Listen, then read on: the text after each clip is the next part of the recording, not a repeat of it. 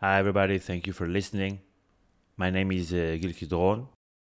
I'm recording this about 18 months after this episode was posted. And I'm adding this little part because I just posted episode number 45. This is episode 1, right? And in episode 45, I found who was the person who wrote this creation story of Genesis. The world being created, the universe being created in six days, and resting on the seventh day. I didn't know who wrote this story when this episode was recorded. I never even thought to, look for him. Never even occurred to me that it's even possible to find uh, a biblical author. But this uh, podcast is, uh, you know, has been and is still an ongoing journey. Going over the biblical stories in the order that they appear in the Bible. But it's only near the conclusion of the episodes about Genesis that I realized what this podcast is actually about. It's about the stories of the Hebrew Bible and the people who wrote them. The stories of the Hebrew Bible and the people who wrote them. At the time of this recording, this podcast identified two biblical authors by name and three more by when and where they lived and to which political faction they belonged to. It sounds impossible, I know, but if you follow this journey, episode by episode, you will see for yourself how it's not only possible, but extremely plausible and uh, sensible. No Da Vinci Code stuff or heavy biblical scholarship. No, no, no. There's no need for that. There is so much we can uncover about a writer by going over the stories they wrote. The stories are very, very revealing. So, as with any podcast, this one too had to come into its own. Uh, it's fun from the beginning. Uh, I do counsel uh, patience in going over these episodes one by one, not skipping them, because uh, that way the payoff is greater when it gets to actually pointing fingers at actual people who actually lived and most probably wrote these stories, including the person who wrote the creation story of Genesis. That's wild. But you know what? I just re listened to the episode you're going to listen to now. And the way we break down the perspective of the writer, that's it. That's it. In episode 45, I have his name, but his personality, his inclinations, his imagination, it's all here in this episode. So I hope you will enjoy this episode and that you will keep listening all the way to when the dominoes start falling. Because this podcast is just getting started. See you on the other side. Hello, everybody, and welcome to a podcast of biblical proportions. Episode 1 The First Creation Story. The Bible is the number one best selling book ever. And the Bible's creation story might well be the most well known and iconic story ever told by humans. Most people living today around the world have probably heard of it, even though it's in a 2,500 year old ancient book called Genesis. The first words of the Bible are maybe the most famous part of the whole book. In Hebrew, בראשית ברא אלוהים את השמיים ואת הארץ. In English, in the beginning, God created the heaven and the earth. In the beginning. This is the beginning of the story the beginning of the book and the beginning of our podcast. Thank you for listening. Hi, Omri Arel. Hi, Gil. So, what we want to do in this podcast is give a fresh perspective, a new perspective about these world famous, historically famous stories. And we start at the beginning with the creation story. Mm-hmm. So, let's start with a short recap. God created the world methodically in six days. The day and night, the sun and the moon, the vegetation, then the wild animals, then the livestock, and then the humans. It says in English that God created the world. In Hebrew, there's another word, Elohim. Mm-hmm. This is the word we use today for God, but as we'll soon see in this episode, there's a lot more to uncover underneath. The thing that I like most about this story, the fact that the God creates the world, the universe as we imagine it, his action is not like raising a hand or like a, a very strong and muscly action. Mm-hmm. It's using a word. Yes. They had this understanding about the power of language and kind of what makes us human, the fact that we can use words to describe, to name. It's like a, some kind of a secret power that other animals, other beings don't have. To create something with words, to say, the action is to say. It's quite cool for me. The first thing that comes to mind to me when I'm reading this story is how powerful it is, how dramatic and engaging. Like the moment I, re- I read the first lines, in the beginning, God created the heaven and earth. I'm like, ooh, I'm sitting up. Right. And the tone of this uh, first creation story is very dramatic, yet simple. This is a recurring theme that we're going to see throughout the book of Genesis. Yeah. Yeah. This story looks to me to have been written to be read aloud and to listen to. We're going to see the differences as we go over the, the stories of Genesis. This doesn't strike me as one of these uh, traditional oral stories that were later put down in writing. Hmm. The deliberateness and the calculatedness of the deity is mirrored in the deliberateness and the calculatedness of the story. This is a measured and planned story that people with an idea in the mind of what they were trying to accomplish in the story had the time and the resources to write it down. This is this kind of story for me. some of our, the misconceptions of this creation story is the fact that the creation is something out of nothing. Yeah. This creation story doesn't even talk about nothing that has to do with nothingness. Yes. It's more likely that they imagine some kind of a fog. They don't imagine stars in space. It's more probable that they imagine vast oceans, unending sea, blue in the waters and blue in the sky. Mm-hmm. So it, it, and now imagine in your own imagination the creation story. At first there was chaos and then there was light. So immediately you imagine the Big Bang. You mean you imagine a dark black void, some sort of a let it be light, and suddenly there's light and there's the explosion of stars. We all seen these uh, these movies. We all seen this Cosmos. There's no cosmos there. the stars are not even objects far, far away. They're just lights.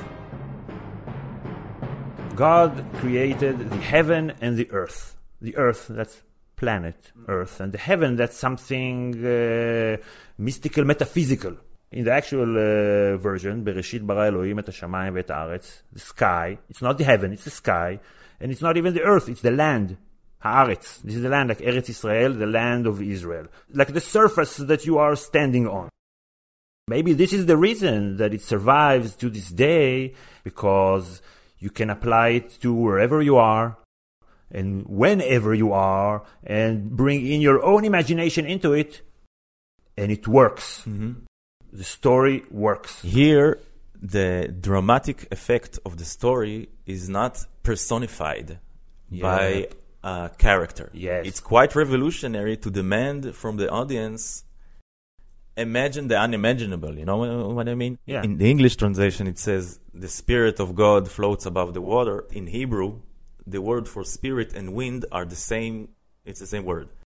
It's more probable to me that when they said spirit of God, ruach Elohim, they probably said the wind of God. So even here, there's it. It's some kind of abstractification Abstractification. abstractification, if this, this word exists, of the God because Yeah, because the not wind is also wind. abstract. Yeah, wind is like the it's the most abstract thing in the world. Yeah, it's like the limits of the abstract that you can imagine even back then. You know it exists, it moves, but it's transparent. So, so a transparent God, it's some kind of a revolutionary cognitive uh, thing to me because up till now people imagine gods as some, some kind of people they know or they can imagine extrapolate their muscle, their their, their size, whatever.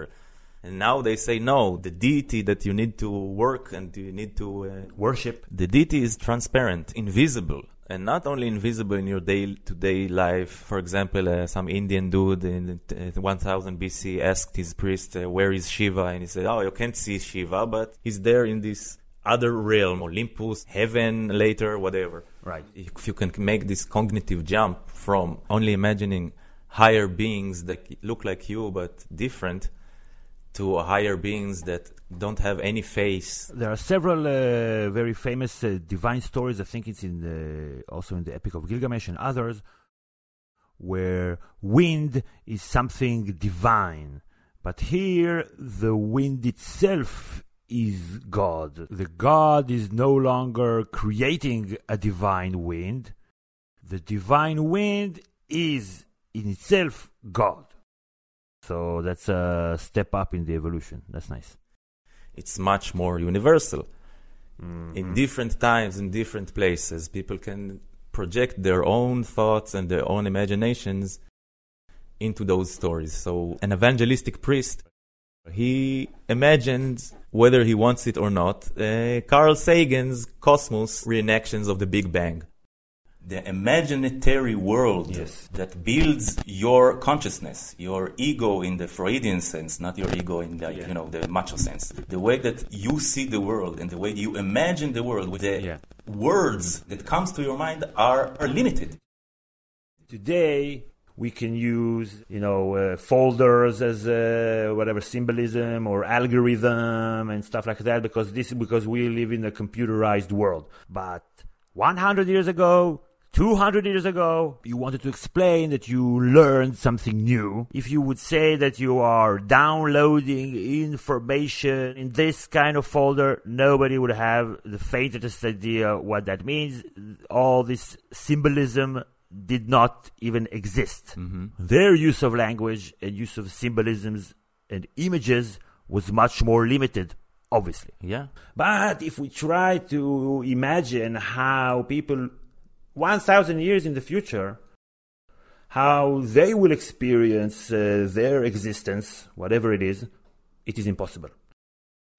And when they will read our stories 1,000 years in the future, they will have to work very, very hard to understand the limits of our own imagination here. You have to walk, and we sweat, and we have to go to the bathroom, and we can't just travel to some other galaxy just like that, and we can't change ourselves. We have a, we have flesh we make babies in the in the stomach. Mm, in the in the stomach.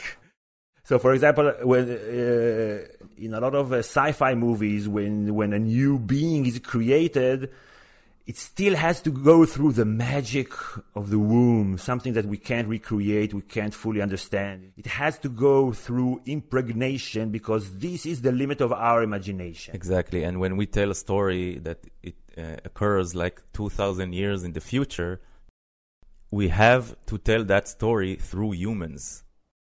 The beings that will be 2000 years in the future from now won't be human at all. They will shit from their fingers, you know, they won't have any sex or whatever. They will live in some kind of virtual. But our imagination, even now, is completely limited. So take it back to the story. Their limited imagination didn't have images of space, didn't have day to day modern city life, science, education, blah, blah, blah. They didn't have it. They had only their whatever farm, town. Mm.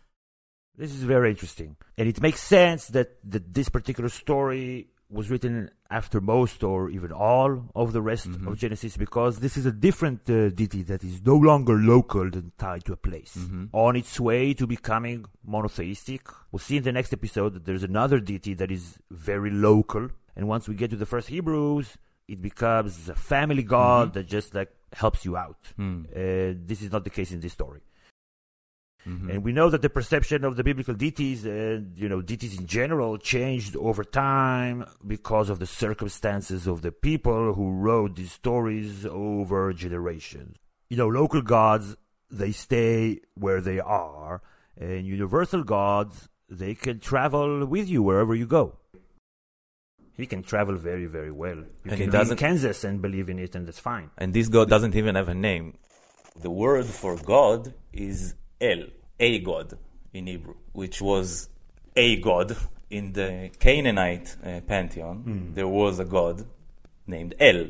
It's a common phenomenon that a name that is given to describe something becomes the name of Yes. the thing. So It's like fridge. I think that's also like a company. Yes. And that became like the word. The In Israel, we had a semi-socialist economy for uh, about uh, 40 years in, in the beginning of uh, our country. We didn't uh, import a lot of cars, so the word for a four-wheel drive for us is Jeep. We say Jeep. Right. We- Even a Hammer, which is a different company, Hummer. Hummer, we call it Jeep. Right. So it's the same thing. There was a, a god named El, and the plural for this word is Elohim or Elim, Elohim. Gods. It's gods, basically. There's an archaeological remnant of some way of thinking that the forces of nature that control us has to be plural. Have to remember that those people lived in a polytheistic context, which means that their surroundings believed in other gods. So it doesn't necessarily mean that they deny the existence of other gods. It's just that they worship only one god out of those, a jealous god that doesn't want you to worship those others. But it's not that they don't exist. Yeah. Like the concept of a one all powerful God that exists and all the other gods are lies. This is a concept that has yet to be conceived Yeah. and yet to be implemented. This is an ongoing, centuries long process. Yeah. It's not a monotheistic religion where you don't believe other gods exist. It's blasphemy. But it is some kind of a proto monotheistic religion by the fact that they do worship only one God and they attribute the creation of the world to this God. So there's even a word for it, I believe. I don't remember the word right now. So it's some kind of a monotheistic. It's worship of only one God while not denying the existence of the existence of others. So, about the context in which the story was written, this feels to me like a story that is meant to soothe, Mm-hmm. to reassure, to, to give a universal character to what was once Mm. a local deity. Yeah. We're going to have a lot of time to get into the history of what became the Holy Land as this uh, po- podcast uh, goes on. Mhm. But the main things that we need to know now is that in the 800s BCE there was somewhat uh, there was a somewhat uh, prosperous uh, Israeli kingdom in the northern Levant, and the somewhat backwatery kingdom of Judah to its south. The Israeli kingdom was destroyed, and then the kingdom of Judah was vanquished, and Jerusalem sacked. And scholars believe that most of the stories were written either before the destruction of Jerusalem Mhm. or after in exile. Mhm. And this uh, story fits uh, the perception of being exiled from where you want to be and where your local deity ruled and lost. And now you need to be comforted with this kind of story. I imagine it like the opening sequence or some of the sequences later of uh, Space Odyssey 2001. By Stanley Kubrick. It's an ancient story that doesn't follow the norms of the genre. The opening sequence is monkeys. It's something very strange and Apes. alienated apes. It's very difficult to really project your own motivations and fears. You have no one to ident- identify with. You can tell them apart. You can't tell them apart even. It's very long. It's amazing to me. The conflict in this story is is more in the subtext and Yes. the feeling Yes. that it, make, it Yes. makes you feel. Yes. The way that the, this sequence makes you feel with the music, with the anxiety, with the raw emotions. And I think this is the drama Yes. in this story. in the creation story. Okay, so let me talk a little bit about the Mesopotamian influences. The seven day week mentioned in the story is a Mesopotamian invention that was canonized and universalized through this story, Mm-hmm. which boggles the mind. Six days and one day of rest, the Sabbath. Mm-hmm. But we are the only ones who are, you know, truly conserve mm-hmm. the actual story because we rest on the, The seventh day, and we start the work week on Sunday. This is a Sunday. We're now recording on a Sunday. This is a regular work day. We call Sunday first day. The first day, It oh, literally means first day. yes, Yom Rishon, and this is the story. First day, the second Exactly. day, the third day. You guys have the day of the sun, the day of the moon, the day of a twig. She's a Nordish, uh, whatever, tweed or something, Nordish uh, deity. You have uh, Odin's day, you have Thor's day. So this is not uh, according to the story. You guys straight away. Okay, so let's start with day one. God brought the light. It was dark and scary before he turned on the light. It actually says light five times at the beginning. And God said, Let there be light. And there was light. And God saw the light, and it was good. And God divided the light from the darkness. So it's really pushing that point home. Light. You have light. That's Yeah. life. This is God.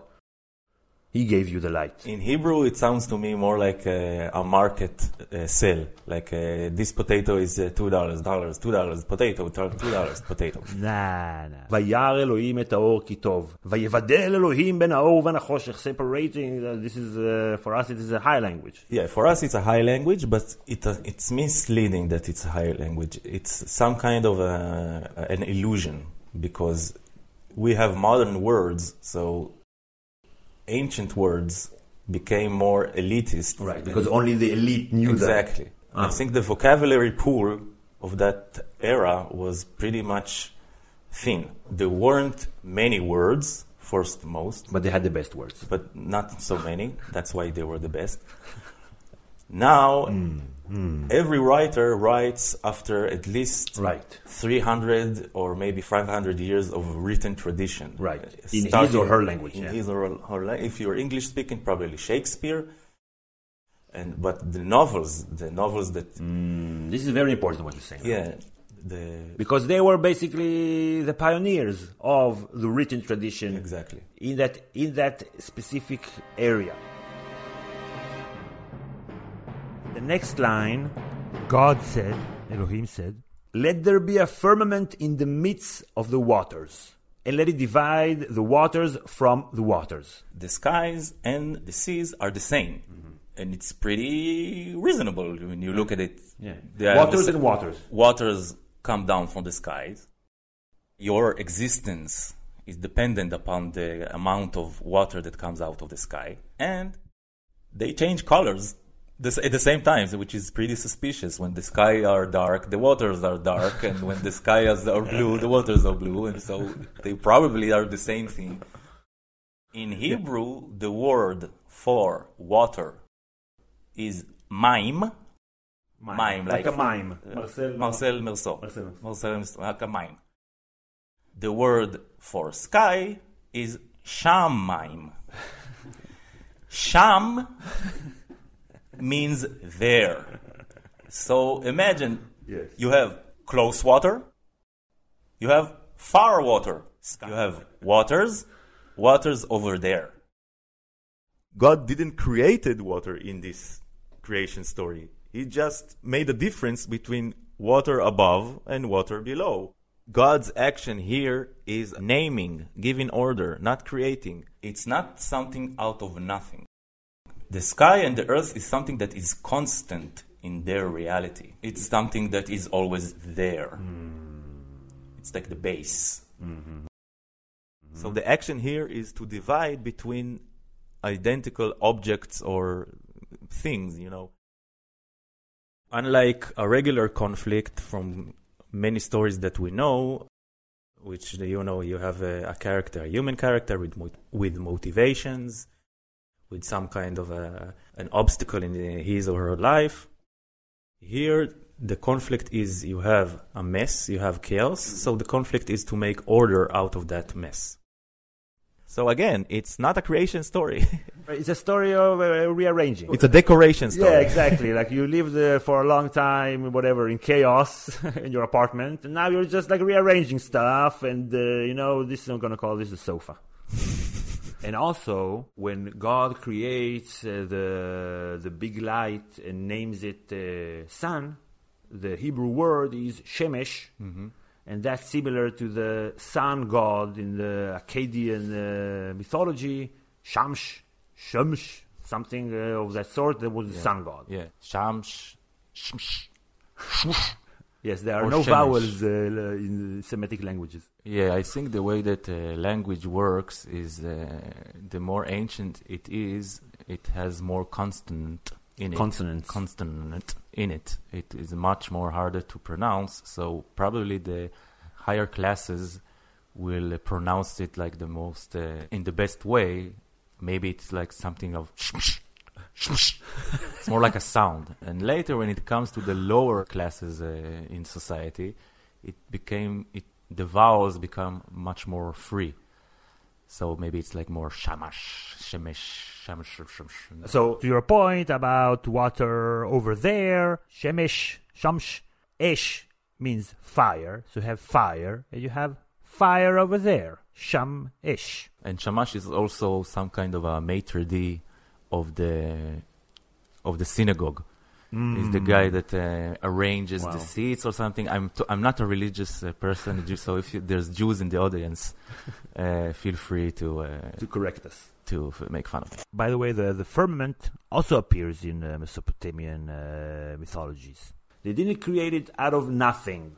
They had the base of uh, Shamsh, other gods, Tovavo, Yam. Yam. Also in the in Gilgamesh, it says in the Gilgamesh tales, it says that the world was created in six days. So they they had the base. They rearranged it. They gave it different names, and on top of that, they started to create things out of nothing. hmm Maybe there's some kind of an element. I'm not sure if I totally believe it, but maybe there's some kind of an element of reclamation of reclamation of the story, appropriation of the story, like uh, beings that were once deities, like Yam and Shamsh and Shemesh, are now just things that exist in the creation of Elohim. Yes, gods. Yeah, That our that our God created. yeah, exactly. It could be. It could be. It's more of an interpretation. I think it's more the fact that uh, it's some kind of a remnant of a period when an object was a deity. So the word for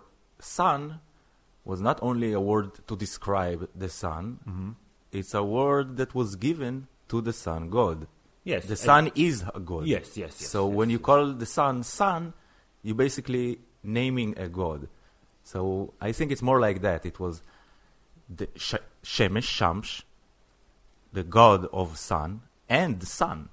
yes, the same thing. It's and when the they stopped believed, believing in the god, yes, as as all gods know, once you stop believing them, they just disappear. yes, but the sun stayed. the sun stayed because you can see, still see the sun.